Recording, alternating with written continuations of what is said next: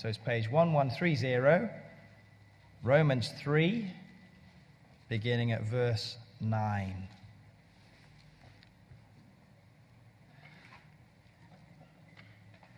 What should we conclude then? Are we any better? Not at all. We have already made the charge that Jews and Gentiles alike are all under sin.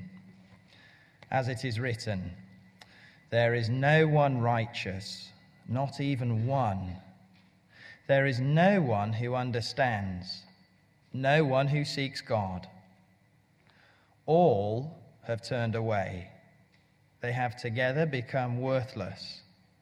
There is no one who does good, not even one. Their throats are open graves, their tongues practice deceit. The poison of vipers is on their lips. Their mouths are full of cursing and bitterness. Their feet are swift to shed blood. Ruin and misery mark their ways, and the way of peace they do not know. There is no fear of God before their eyes. Now we know that whatever the law says, it says to those who are under the law, so that every mouth may be silenced and the whole world held accountable to God. Therefore, no one will be declared righteous in his sight by observing the law. Rather, through the law, we become conscious of sin. This is the word of the Lord. Thanks be. Let's just open in a brief word of prayer. Let's pray. Lord, thank you for your glorious word. We pray, Father, that you would speak to us. We pray that you will send your spirit to soften our hearts, to draw us near to you through what we hear this morning. We ask all of this in Jesus' name and for his glory. Amen. As you'll know if you've been coming along, we've been studying Paul's letter to the Romans over the last few weeks. And this morning, we come to what Don Carson calls a terrifying passage which bears on one of the hardest truths to communicate today. That is a massive understatement. But before we get to the passage, I'd like to read you another letter. And this is a letter that was written to Jesse Owens. Jesse, as you may recall, was the black athlete who won four gold medals at the 1936 Berlin Olympics, much to the embarrassment of the host, one Adolf Hitler. Jesse walked away not only with those medals, but he also walked away with a very strong friendship with a guy by the name of Lutz Long. And Lutz was Jesse's tall, white, blonde haired, blue eyed long jump rival who congratulated Jesse on his win in full view of Adolf Hitler. Jesse and Lutz kept in touch through letters after that. And I'd like to read you a letter that Lutz wrote to Jesse from North Africa, where he was stationed during the Second World War with the German army. I'm here, Jesse, where it seems there is only dry sand and wet blood. I do not fear so much for myself. I fear for my wife who is home and my young son Kai, who has never really known his father. My heart tells me, if I'm honest with you, that this is the last letter I shall ever write. If it is so, I must ask you something, something so very important to me. It is that you go to Germany when this war is done, that you find my Kai, and that you tell him about his father. Tell him, Jesse, what times were like when we were not separated by war Tell him how things can be between men on this earth. As you will do this for me, this thing that I need to most know will be done, I will do something for you now. I will tell you something I know you want to hear, something that is true. That hour in Berlin, when I first spoke to you, when you had your knee upon the ground, I knew that you were in prayer. Then I knew not what I know now. I know it is never by chance that we come together. I came to you that hour in 1936 for a greater pers- purpose than Der Berliner Olympiad. And you, I believe, will read this letter, even though it should not be possible for it to ever reach you, for a purpose greater even than our friendship. I believe this will come about because I now think that God will make it come about. That is what I have to tell you, Jesse. I think I might believe in God.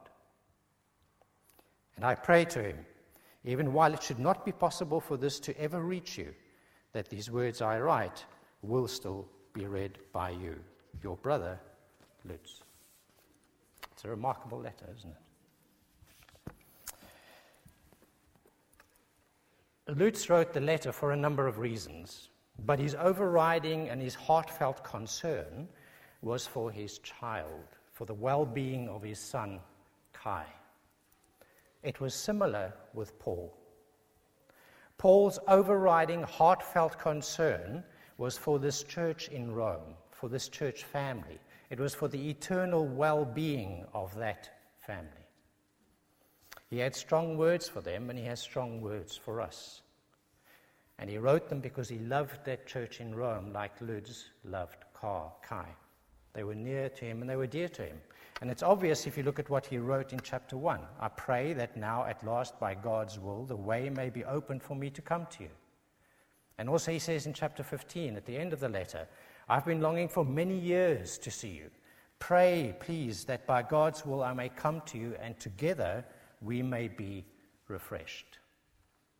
Paul had a deep, abiding love for the church in Rome. He wanted to be with them, he wanted to fellowship with them, he wanted to serve them. But above all, there's one thing that he wanted for them he wanted them to be in the right with God. That's why Paul wrote this magnificent letter. He wanted them to be in good standing with God. He wanted them to be in the right with God. And I use that phrase, phrase deliberately because it explains well one of the words that the Bible uses. Paul wanted them, and he wanted us to be righteous in God's eyes. The word translated as righteous is a rich, multifaceted, and complex word in the Bible. Sometimes it's translated as justified, it's the same word. It's a characteristic of God. He's a righteous God. He's a God who's always true, who's always right, who's always just. It describes God's character. But the aspect of the word righteous that we will focus on this morning is the one that is used to describe what God expects of us that we be righteous, that we be in the right with Him, that we be in good standing with Him. So the word doesn't just mean be good. Know, if you're anything like me, when you hear the word righteous, your head immediately goes to being good and to doing good things. That's not all that the word means. The word means that, but it also means being in a trusting, a loving, and a true and a right relationship with God, so that He welcomes you with loving, open arms, so that you are right with Him. That's what Paul wanted for the Romans when he wrote this letter, above all.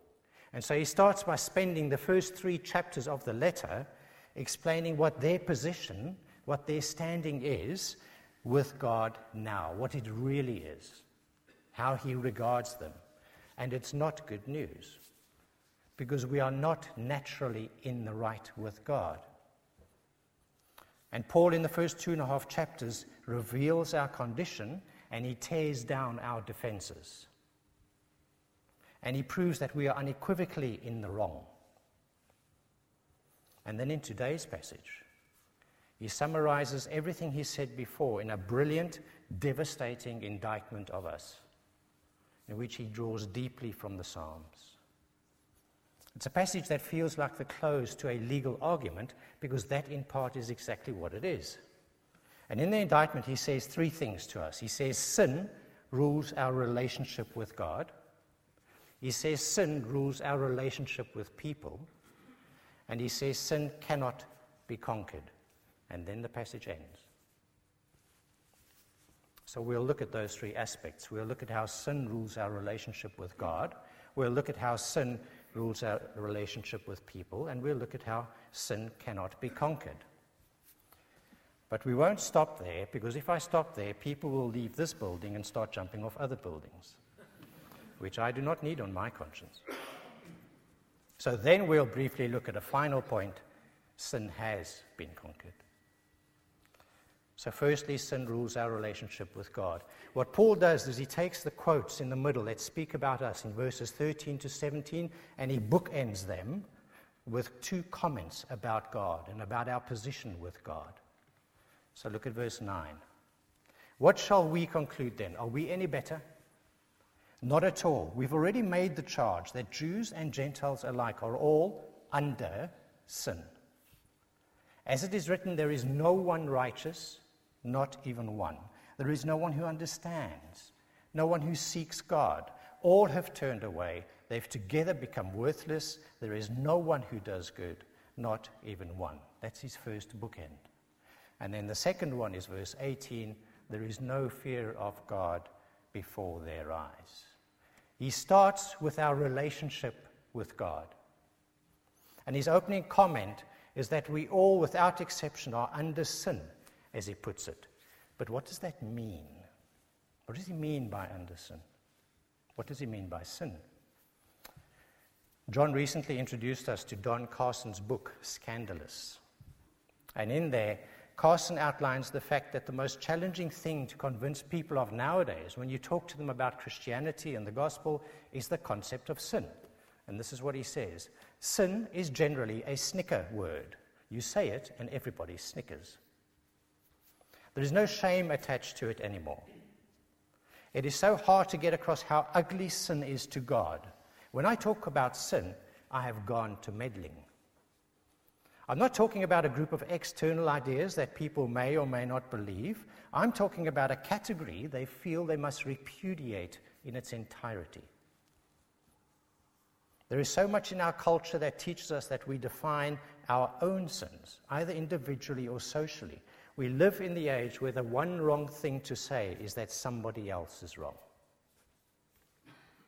And that's the age we live in. If I define the rules, then who are you to judge them? Judge me by them. You live by your own rules. I will live by my rules. Just leave me out of it, please. I'll do as I please. I'll be my own lawmaker. I will be my own God.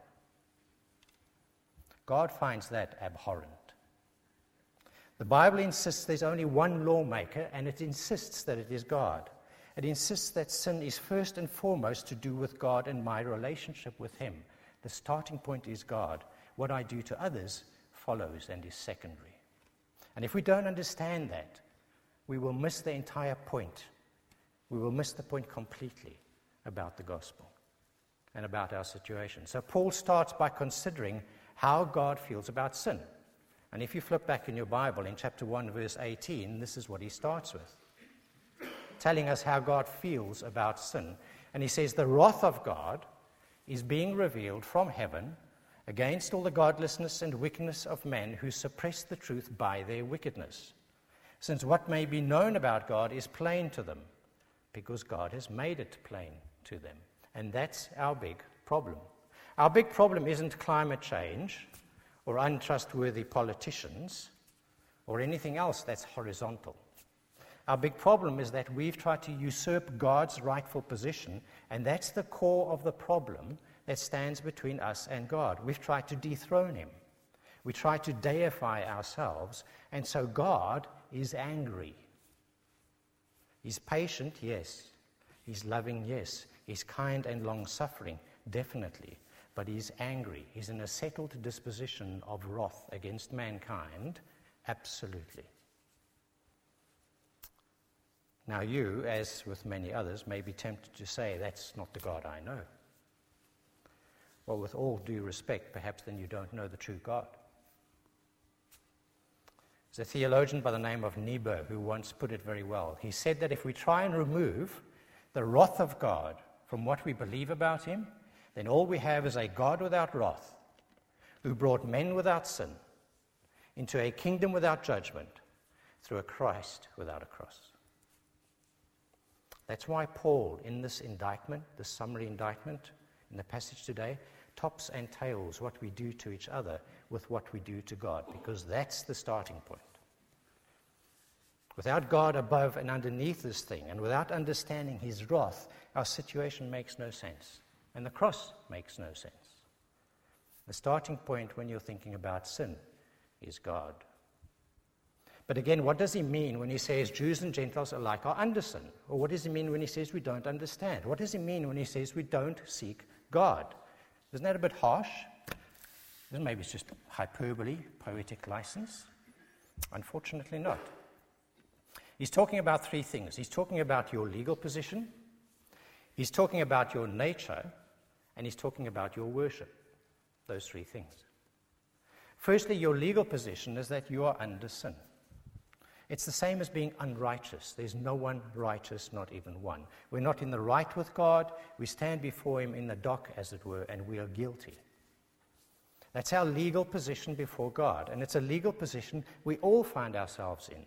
The Jews, who were the privileged nation in the Old Testament, that God knew as a nation, and the Gentiles, everybody else, then and now, you and me, most of us.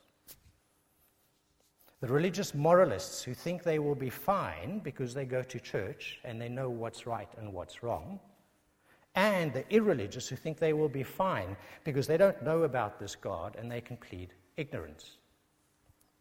And Paul spent most of the letter up to now proving that neither of those groups will escape God's judgment and escape his wrath. So that's the first thing he means. Your legal position is under sin.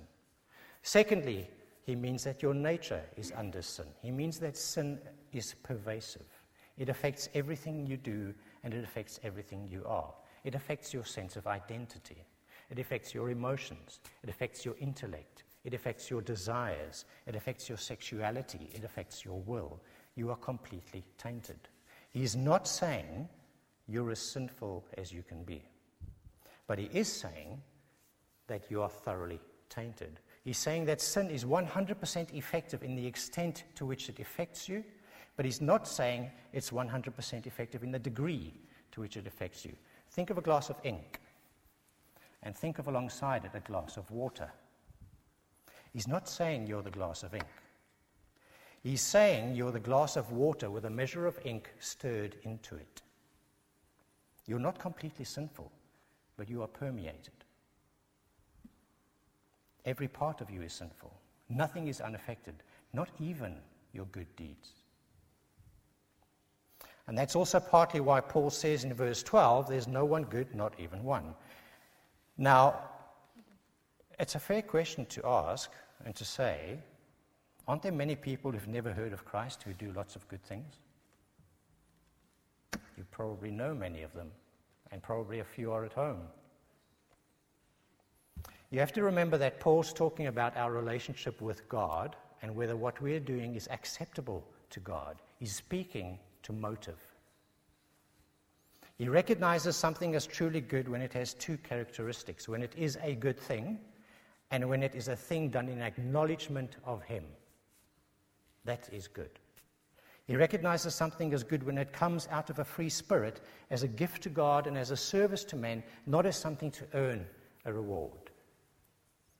Charles Spurgeon, 19th century preacher, the prince of preachers, once used, well, often used an illustration, and he said, Once in a kingdom very long ago, there was a very poor gardener who grew a huge carrot. This gardener loved his prince, his regent, and he went to the prince and he took the carrot and he said, I want to give this to you. And he didn't expect anything in return. And the prince was so moved that he said, Thank you. He said, I have a massive piece of land next to the castle. It's yours. Go out and cultivate it. Standing in the hall was a nobleman who saw this all happening. And he thought, if that's what he gets for a carrot, and he went home and he got his finest steed, his horse, and he brought it to the king. And he walked up to the king and he said, I want to give you my finest steed. And the king said to him, looked at him and said, I don't want it because I know what you are doing. You see, the gardener brought the carrot to give it to me, but you've brought the horse to give it to yourself. That's the difference. That's the illustration that Spurgeon uses. His point is that for something to be recognized as good means it's good in its effect and it's good in its motive, in its intent. So our legal position is under sin. Our nature is under sin. And lastly, our worship is under sin. Look at verse 11. There is no one who understands, no one who seeks God. There is no fear of God before their eyes. No one who seeks God, really. Maybe some of you don't like to hear that. Maybe this is the point at which you feel the urge to leave.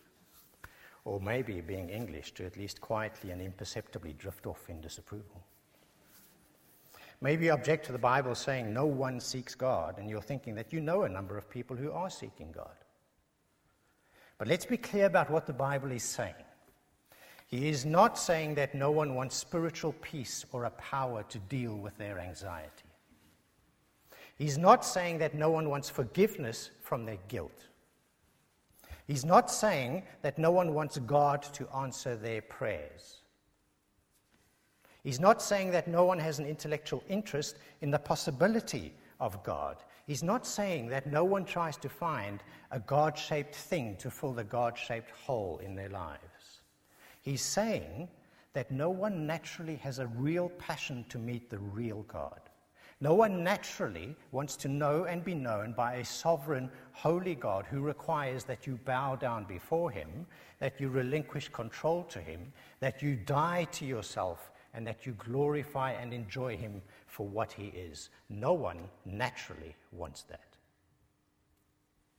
Jesus agrees in John chapter 6 when he says, No one can come to me unless the Father draws him. And in his letter to Timothy, Paul says, in his hope for the unrighteous, that God will grant them repentance, will give them repentance as a gift, leading them to a knowledge of the truth, not the other way around. No one naturally wants the real God, and the only way we can is if God Himself steps in first.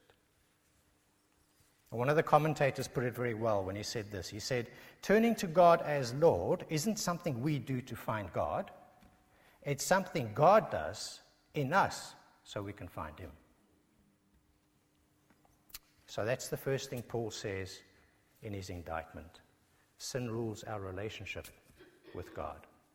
The second thing is that sin rules our relationship with people. Verse 13.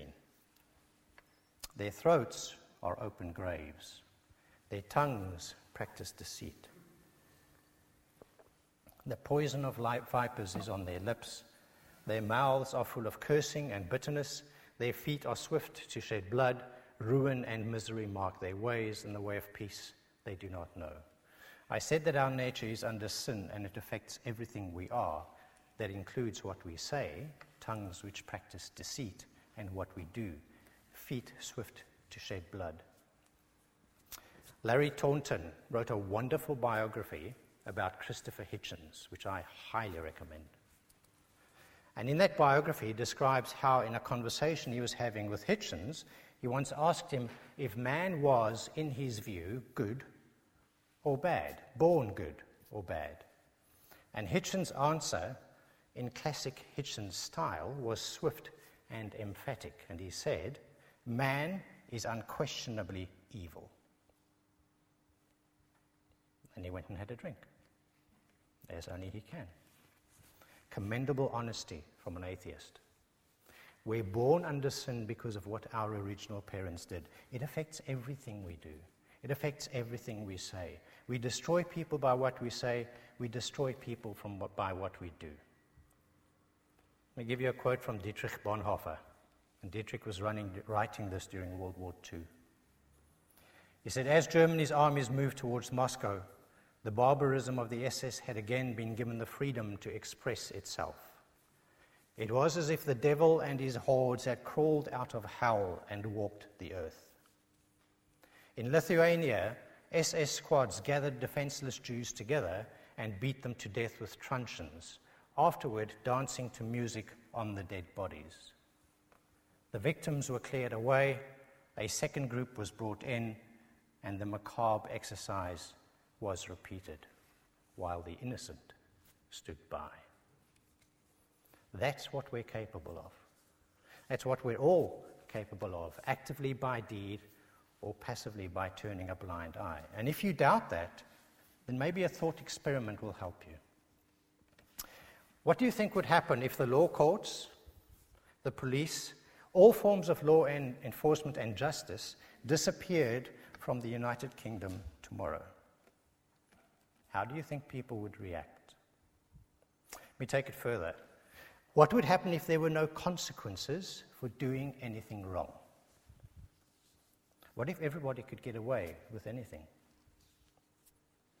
Let's take it further still. What would happen if anonymity was 100% guaranteed? Nobody knew what anybody had done. What do you think would start to happen in our society and in our community and across the world? I think we know because we've seen it in Germany, in Kosovo, in Syria, and on and on. It does not bear thinking about. Now, you might be saying, I still wouldn't do anything wrong. Wouldn't you? You're absolutely sure? How did you feel the last time that idiot cut you off at the Black Dam roundabout? or when someone slighted or discredited you at work? Or when you had that no holds barred screaming match at home? If that happened and you had absolute power with no fear of justice or recrimination, what would you do? What would most people do? How do you feel thinking about that when you hear what Christ says in Matthew chapter 5? You've heard that it was said to the people long ago, Do not murder, and anyone who murders will be subject to judgment. But I tell you, anyone who is angry with his brother will be subject to judgment. I've labored the point enough. If you don't know what you're capable of, you either don't know yourself well enough or you just haven't been around long enough. Apart from God, ruin and misery marks our way.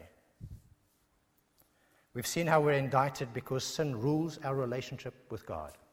We've seen how we're indicted because sin rules our relationship with people.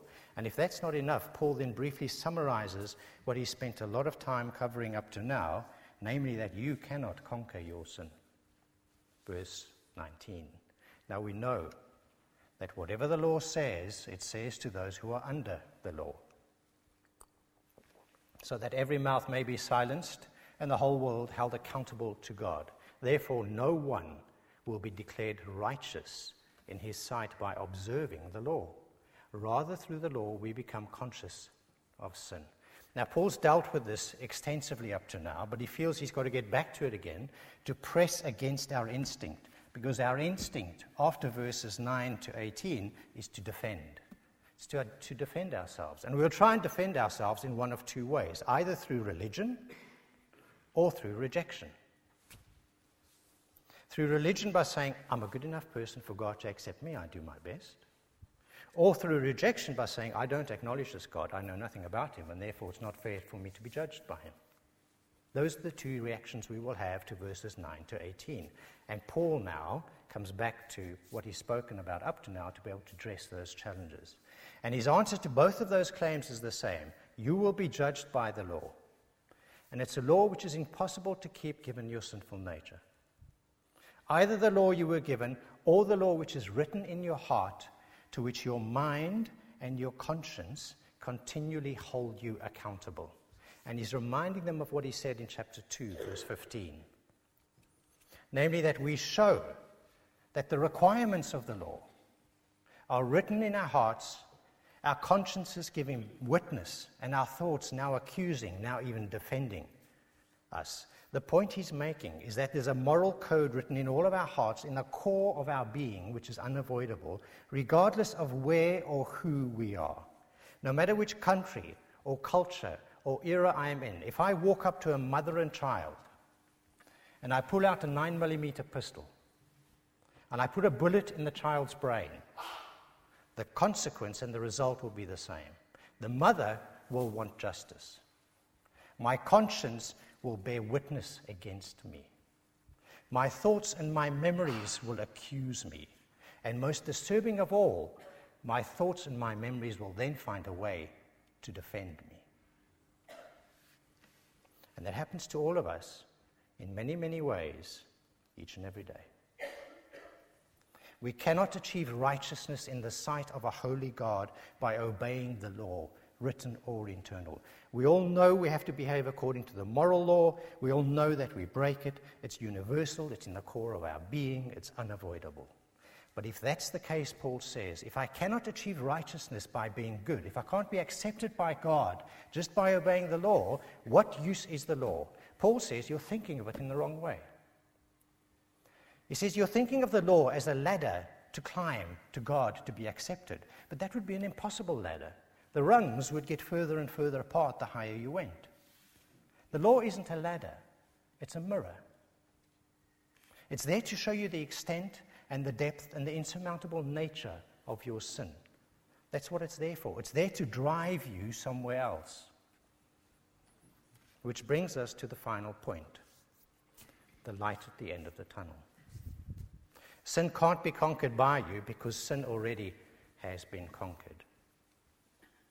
Clive's not here, so we're going to wade into his sermon territory for next week. Look at verses 21 and 22. Now, Paul starts with two very, very important words. But now, a righteousness from God, apart from law, has been made known to which the law and the prophets testify. This righteousness from God comes, it's not achieved, it's given. It comes through faith in Jesus Christ to all who believe. There's no difference. For all have sinned and fall short of the glory of God and are justified freely by his grace through the redemption that came by Jesus Christ. I said the law is there to drive you somewhere else, it's there to drive you to someone else. It's there to drive you to someone who has conquered sin and who has the ability and can get you out from under it. It's there to drive you to someone who can freely give you the righteousness that you need but cannot possibly earn. Look at verse 22. This righteousness comes from God through faith in Jesus Christ to all who believe. And that's the good news that Paul feels compelled to bring. That's what frames Paul's letter to the Romans from the beginning right through to the end. So in chapter 1, verse 1, the first thing he says is, I'm a servant of Christ. I'm called to be an apostle. I'm set apart for the gospel of God. And in verse 16, I'm not ashamed of the gospel. It's the power of God for the salvation of everyone who believes, for the Jew, for the Gentile. Why? Because in the gospel, a righteousness from God is revealed, a righteousness that is by faith, not by works, by faith from first to last. The law that accuses you from within your heart and the law that God gave to the Israelites is there above all to drive you to the cross. It's there to drive you to the only place where you can receive righteousness, the righteousness of Christ, where his life and his death can be attributed to you where you can be made right with God. So, yes, sin rules our relationship with God. And yes, sin rules our relationship with people. And yes, sin cannot be conquered by us. But gloriously, sin has been conquered by Christ. And if your faith and if your trust is with Him, you will be in the right with God. You will be declared righteous because you'll be clothed with Christ's righteousness. My friends, we can praise God because that's the good news. Sin has been conquered. The victory is Christ's, but the benefit is ours if we just turn from our idolatrous selves and put our faith and our trust in the Savior. That's all we have to do. That's all we can do. You may want to know what happened to that other letter. Lutz Long, as he anticipated, was killed not long after writing the letter to Jesse Owens. Miraculously, the letter got to Jesse a year later. Jesse did what Lutz asked of him. He packed his bag, he traveled to Germany, and he found Kai, Lutz's son. He made sure he was okay. He made sure that Kai knew who his father was. They became close friends, and Jesse Owens was Kai's best man at his wedding. It's a helpful and inadequate but a helpful picture of what Christ did for us so that we could know who our Father is and so that we could be in the right with Him. Let's pray.